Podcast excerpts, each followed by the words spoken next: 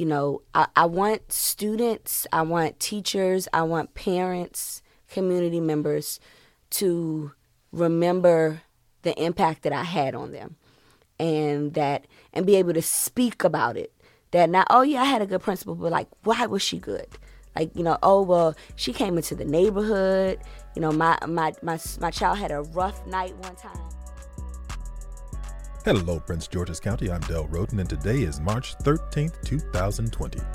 In today's episode of the Prince George's Daily Podcast, I continue my interview with one of the most amazing leaders of the public schools in Prince George's County.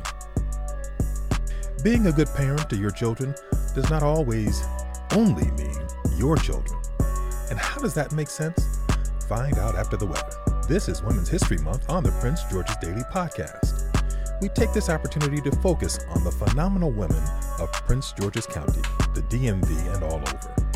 For today's weather, our high temperature is going to be 73 degrees under partly cloudy skies. We do have a 20% chance of rain today. Our low tonight will drop down to just about 39 degrees as the skies clear up and the potential rain moves out of the area, at least for the time being. For this weekend, we can expect high temperatures in the mid to upper 50s, with lows right around 40 degrees as cloudy skies stick around, threatening precipitation. Only 10 to 20% though. If you are not already on the COVID lockdown, you might enjoy some fresh air in your backyard with no one else around, please. According to the National Weather Service, our sunrise this morning was at 7:20. Our sunset this evening will take place at 7:12. That's the weather for today, March 13th, 2020. Stay with us after today's episode of Phenomenal Women in Gorgeous Prince George's. We will bring news from the desk of Lillian Torres. In today's news, a police involved shooting in Potomac, school closings for Prince George's County, peak bloom forecast have been issued for the DMV. Stay here for today's news. You will want to hear more about these stories. Coming right up, Del Roden interviews Dr. Ryan Daniel, our Prince Georgian of the day. This is the Prince George's Daily Podcast at PGCC.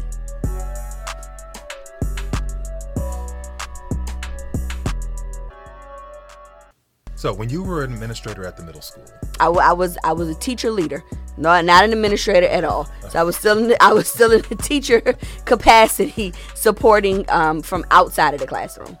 okay, so you were supporting teachers. I was supporting teachers at- and at students. Middle Yes. school, and then you support teachers at the elementary school, right? Yes, yes, different capacities. So the the work was different. So in the middle school, I worked with we were we had a a one to one iPad technology program, and it was my job to provide um, professional development to teachers around the effective and appropriate uses of the technology within the classroom, and then support them in that work.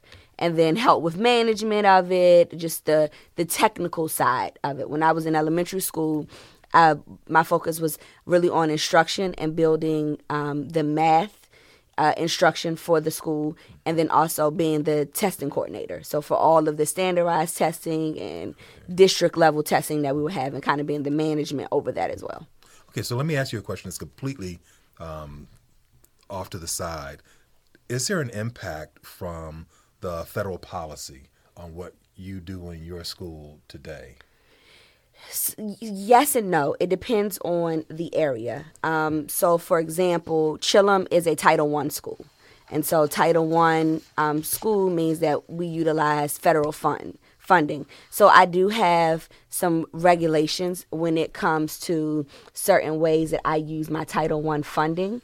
Um, and Title One funding comes from the number of students that we have on free or reduced lunch meals, and excuse me, with the Title One funding, if I want to purchase an item for my building, I have to show the justification of how this this item is going to support the instruction of my building and align it to the goals. So I can't just say, "Oh, I need a box of paper and I'm going to use my Title One funds for it." I have to really al- al- outline and align the paper to whatever instructional goal that we had that we're having and how it's going to be measured.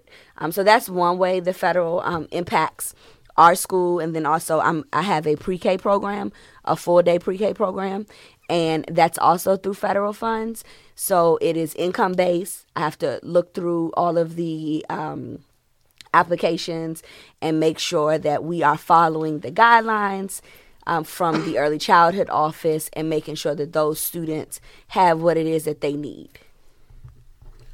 When you look back at uh, when you first started teaching, or when you look back when you were in the classroom, do you have a certain type of student who was your favorite to work with, or um, easiest to work with, and of course the opposite of that, the type of student who was hardest to work with? Mm. Now, that's the same thing from a principal's perspective as well. Um, I I when I I did not have a preferred student. I did not have a preferred student. I had a student that I naturally was able to um, support and work with the most. Um, I always received the most challenging students, behavior wise. Um, that you know, if a if another teacher had difficult time with that student, I was the classroom that he or she sent the student to, whether it was my student or another student and and I think it's because I I really believe in building relationships with students and getting to know them. And I think because of that, I come from a different place with them. Um, those students that have behavioral challenges. So I take the time to get to know them. And whereas some teachers, administrators may have difficult time with students that have a lot of behavioral challenges or very resistant to new relationships. I um, I thrived off of those students because that was a challenge that is like I'm going to show you how much I care about you. Like I'm going to show you how much I love you. And and then you know you keep showing that love, you keep showing that care, it ends up breaking down the wall and then that student will go hoops and bounds and leaps for you. And then you get them to understand the importance of okay now that you show me this respect you need to show your teacher this respect. And you need to show this teacher you know when i'm not here you need to be showing every other um, staff member the same respect that you would show me. In some ways it sounds like mm-hmm. you're like um, another parent. Yes. Yes. Edu- being an educator you you step in a role um, as the um, the other parent. It's the loco parentis. Like we we take that role. Parents send to school the best that they have, and they they expect the school system. They expect the school to give all that they have and all that they can for their student. And so we as educators, we step in that role. We we're not just teaching them education like we're teaching them life skills we're helping them navigate relationships and friendships we're teaching them how to be in social settings academic settings how to manage their anger and their time. And you so you step in that role as a parent not stepping on the toes of a parent but getting students to understand that you know we're working we're working together for you. So once again to, to me as a novice it, it sounds like um, the idea that some people have that the parents and the schools don't necessarily work together is false. Mm-hmm. The parents and the schools work exactly together, especially at the elementary school mm-hmm. level. Mm-hmm. At all the levels, it's important. it's not always the case that they work together, but it, at the end of the day, if we think about what is best for the student, what is best for the child, um, it, the parent and the school they have to work together in order for the student to be successful no matter what level. No matter if they're coming into education at the elementary school level you know they're at that tough part of middle school or they're preparing for you know adult life like the school and the parents they have to work together. And so that's why there's so much of a focus of schools getting within the community opening their do- their their doors creating structures um, in their schools for parents to be involved and be hands-on and kind of know what's happening and how they can support their child at home. So just like a parent you cannot have a favorite. You just have a different way. A different approach for everybody. But you seem to have a talent for working with the students who who have um, a tougher time with everybody.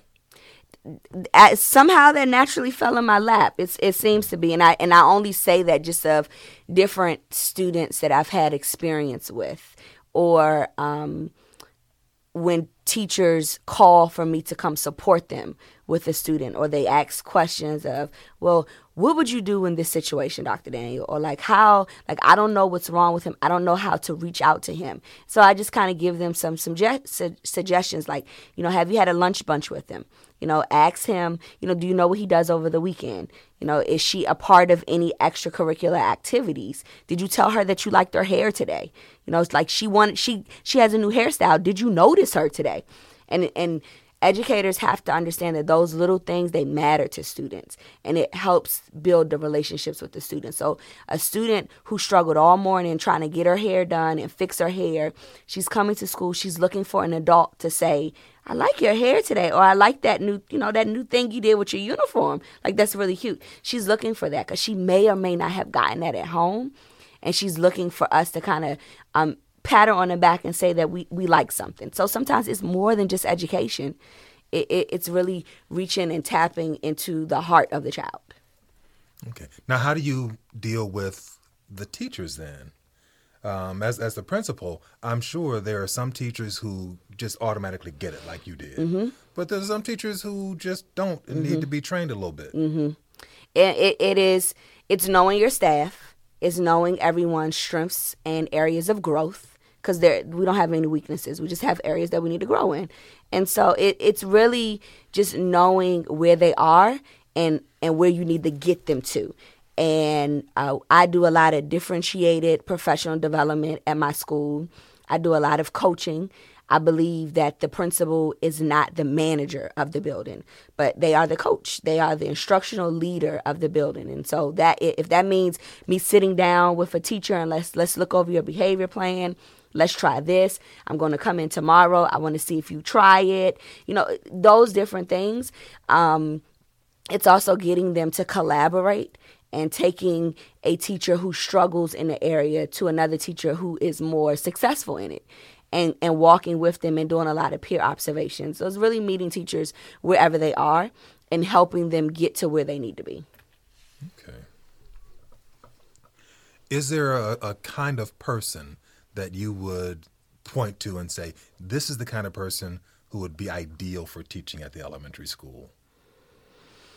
Um, no. When when I interview when I interview teachers, um, I don't I don't do formal questions. I have a conversation with them, and um, through that conversation, I I just learn a little bit more about them, and you know if they truly have a passion for children, if they are willing to be coached, if they understand how a child's mind works at from four to ten because that's a four four to ten is the hugest gap in the education system. Um, they they they the maturity levels are you know a second grader can go home over the summertime and come back as a third grader and you're like this is a whole different kid. Um, so there is so much changes developmentally that happens in elementary school, and so I just look for I just look for people who love working with children and they are passionate about it and they're willing to um, hone in and strengthen their craft.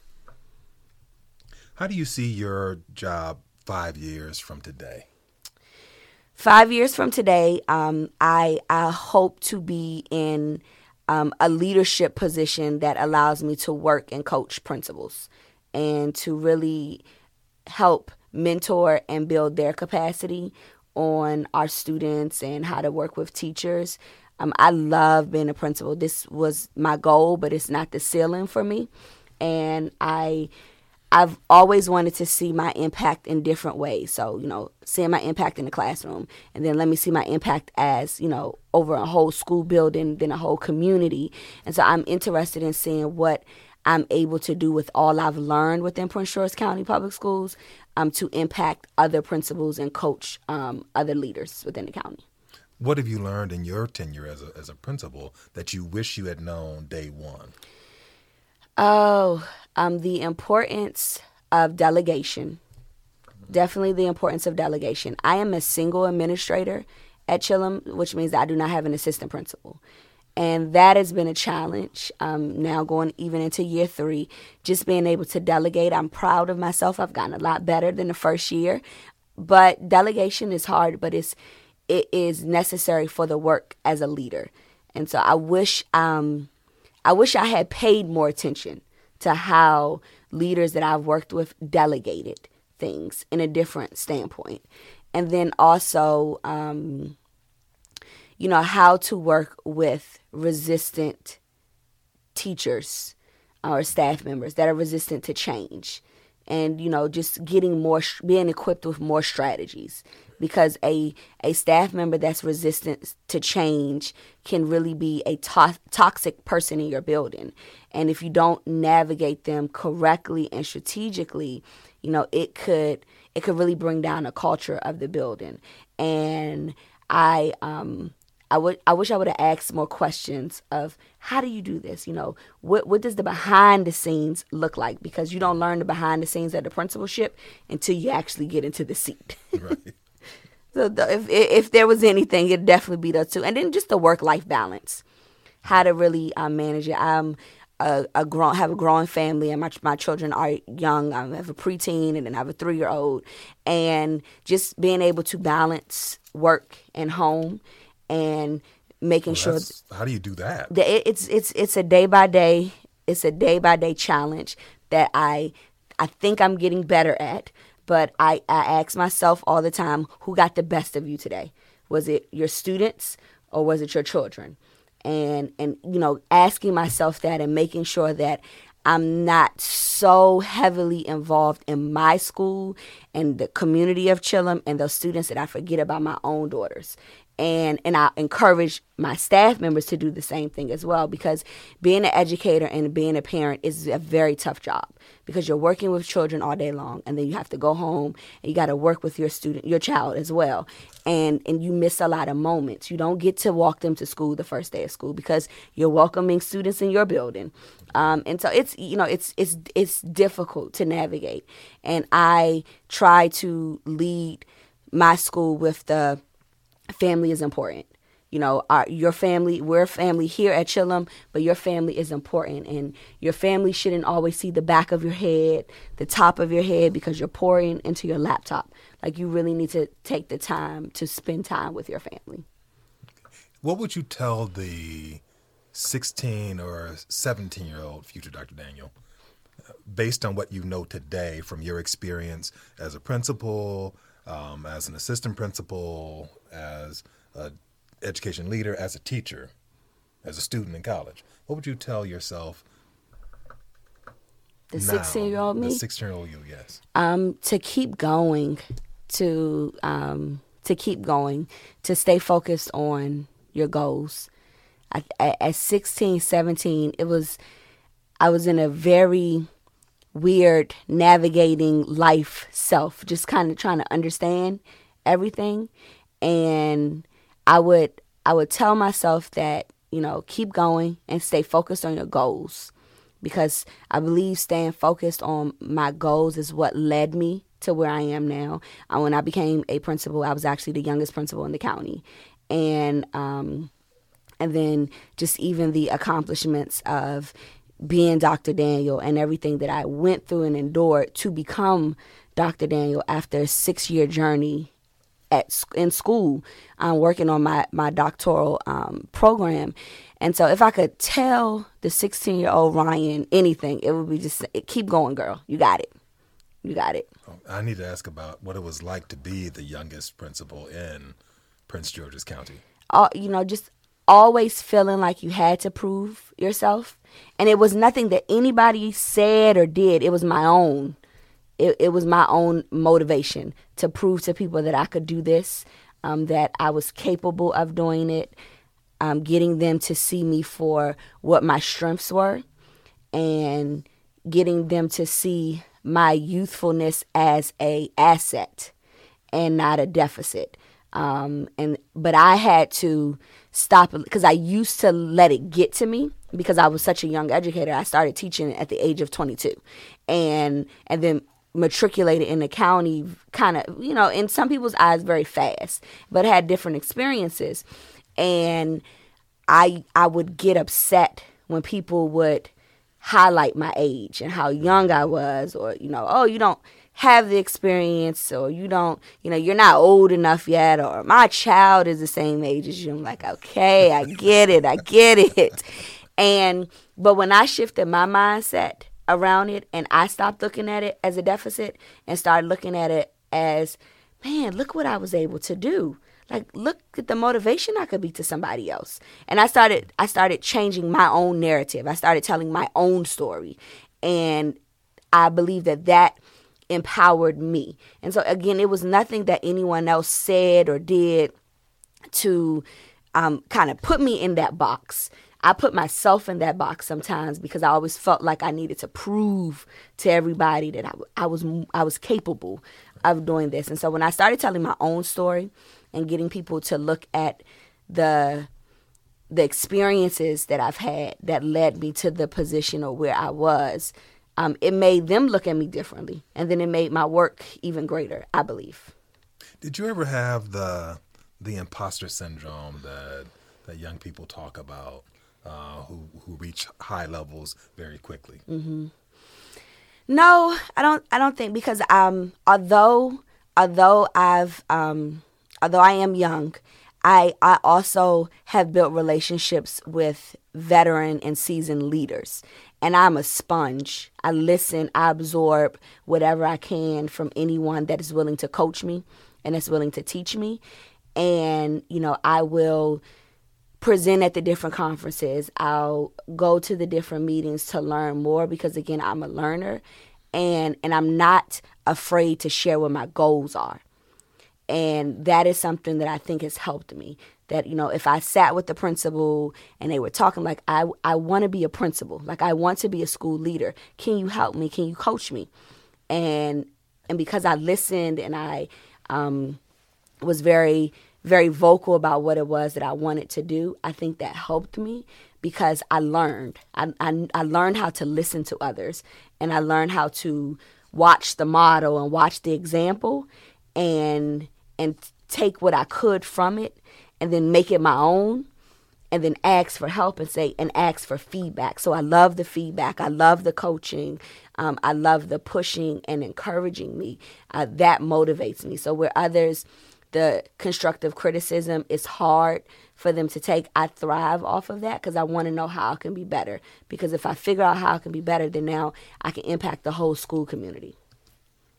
And the last question i want to ask you is to, to go way forward in your, your career when you're looking back at your accomplishments. What would you like your legacy to be? Hmm.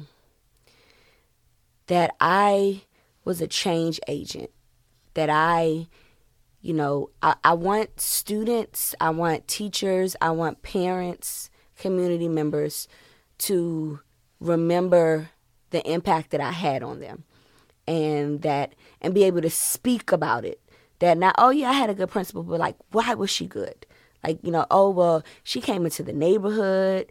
You know my my my my child had a rough night one time and she was able to call call her. I I shared with her that you know, she's not going to sleep and I have to work it late at night. And then next thing I know, Dr. Daniel called the house at 8.30 to make sure that my child was in the bed. Like I, I, I want them to remember that I was a, a hands-on leader in the community and that I cared more than anything. I, I always ask my students, even if I'm um, getting on them about their behavior or academics or something, like, you know, I care about you though, right? Like, you know that I'm doing this because I love you.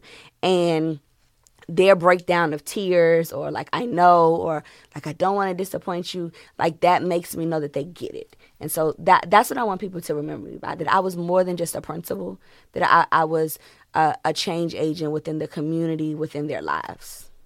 So when you become a motivational speaker, well, thank you very much. For, thank you for coming out, and I really appreciate this.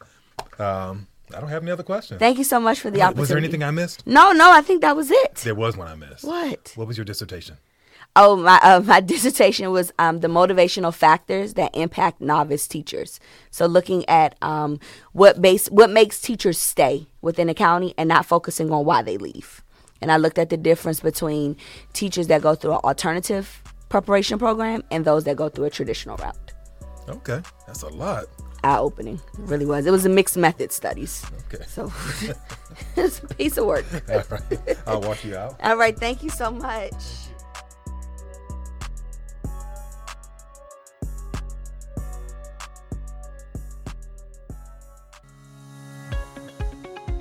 Hello, Prince George's County. My name is Lillian Torres, and here is the latest news for today. Police in Maryland say that an officer fatally shot a man while a search warrant was being served.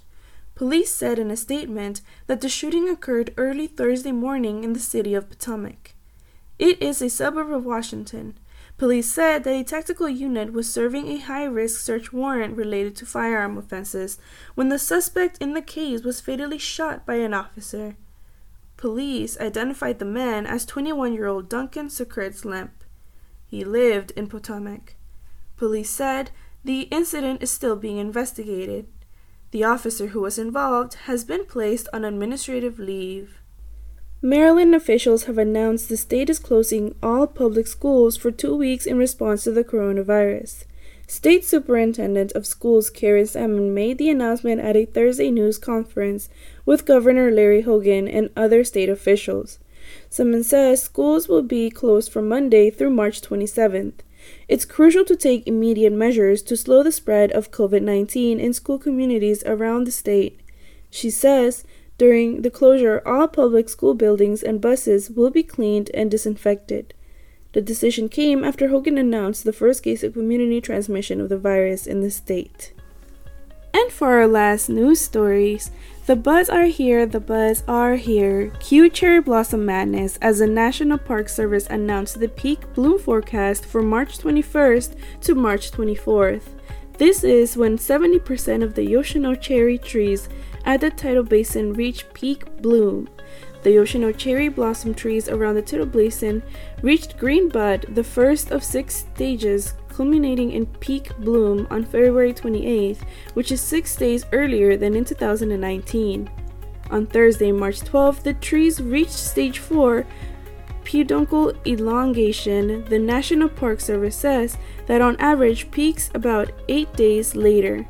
Just like all flowers in spring, the weather impacts the process. It can ruin the blossom if it's too cold or windy, and it can speed up or slow down how quickly we reach peak bloom. For the Prince George's Daily, I am Lillian Torres. This podcast is brought to you by Prince George's Community News and Prince George's Community College, celebrating over 60 years of offering the highest possible standards in college education for the county and the region. Visit us at pgcc.edu. The opinions expressed on the Prince George's Daily Podcast do not necessarily represent those of Prince George's Community College, its employees, or its affiliates.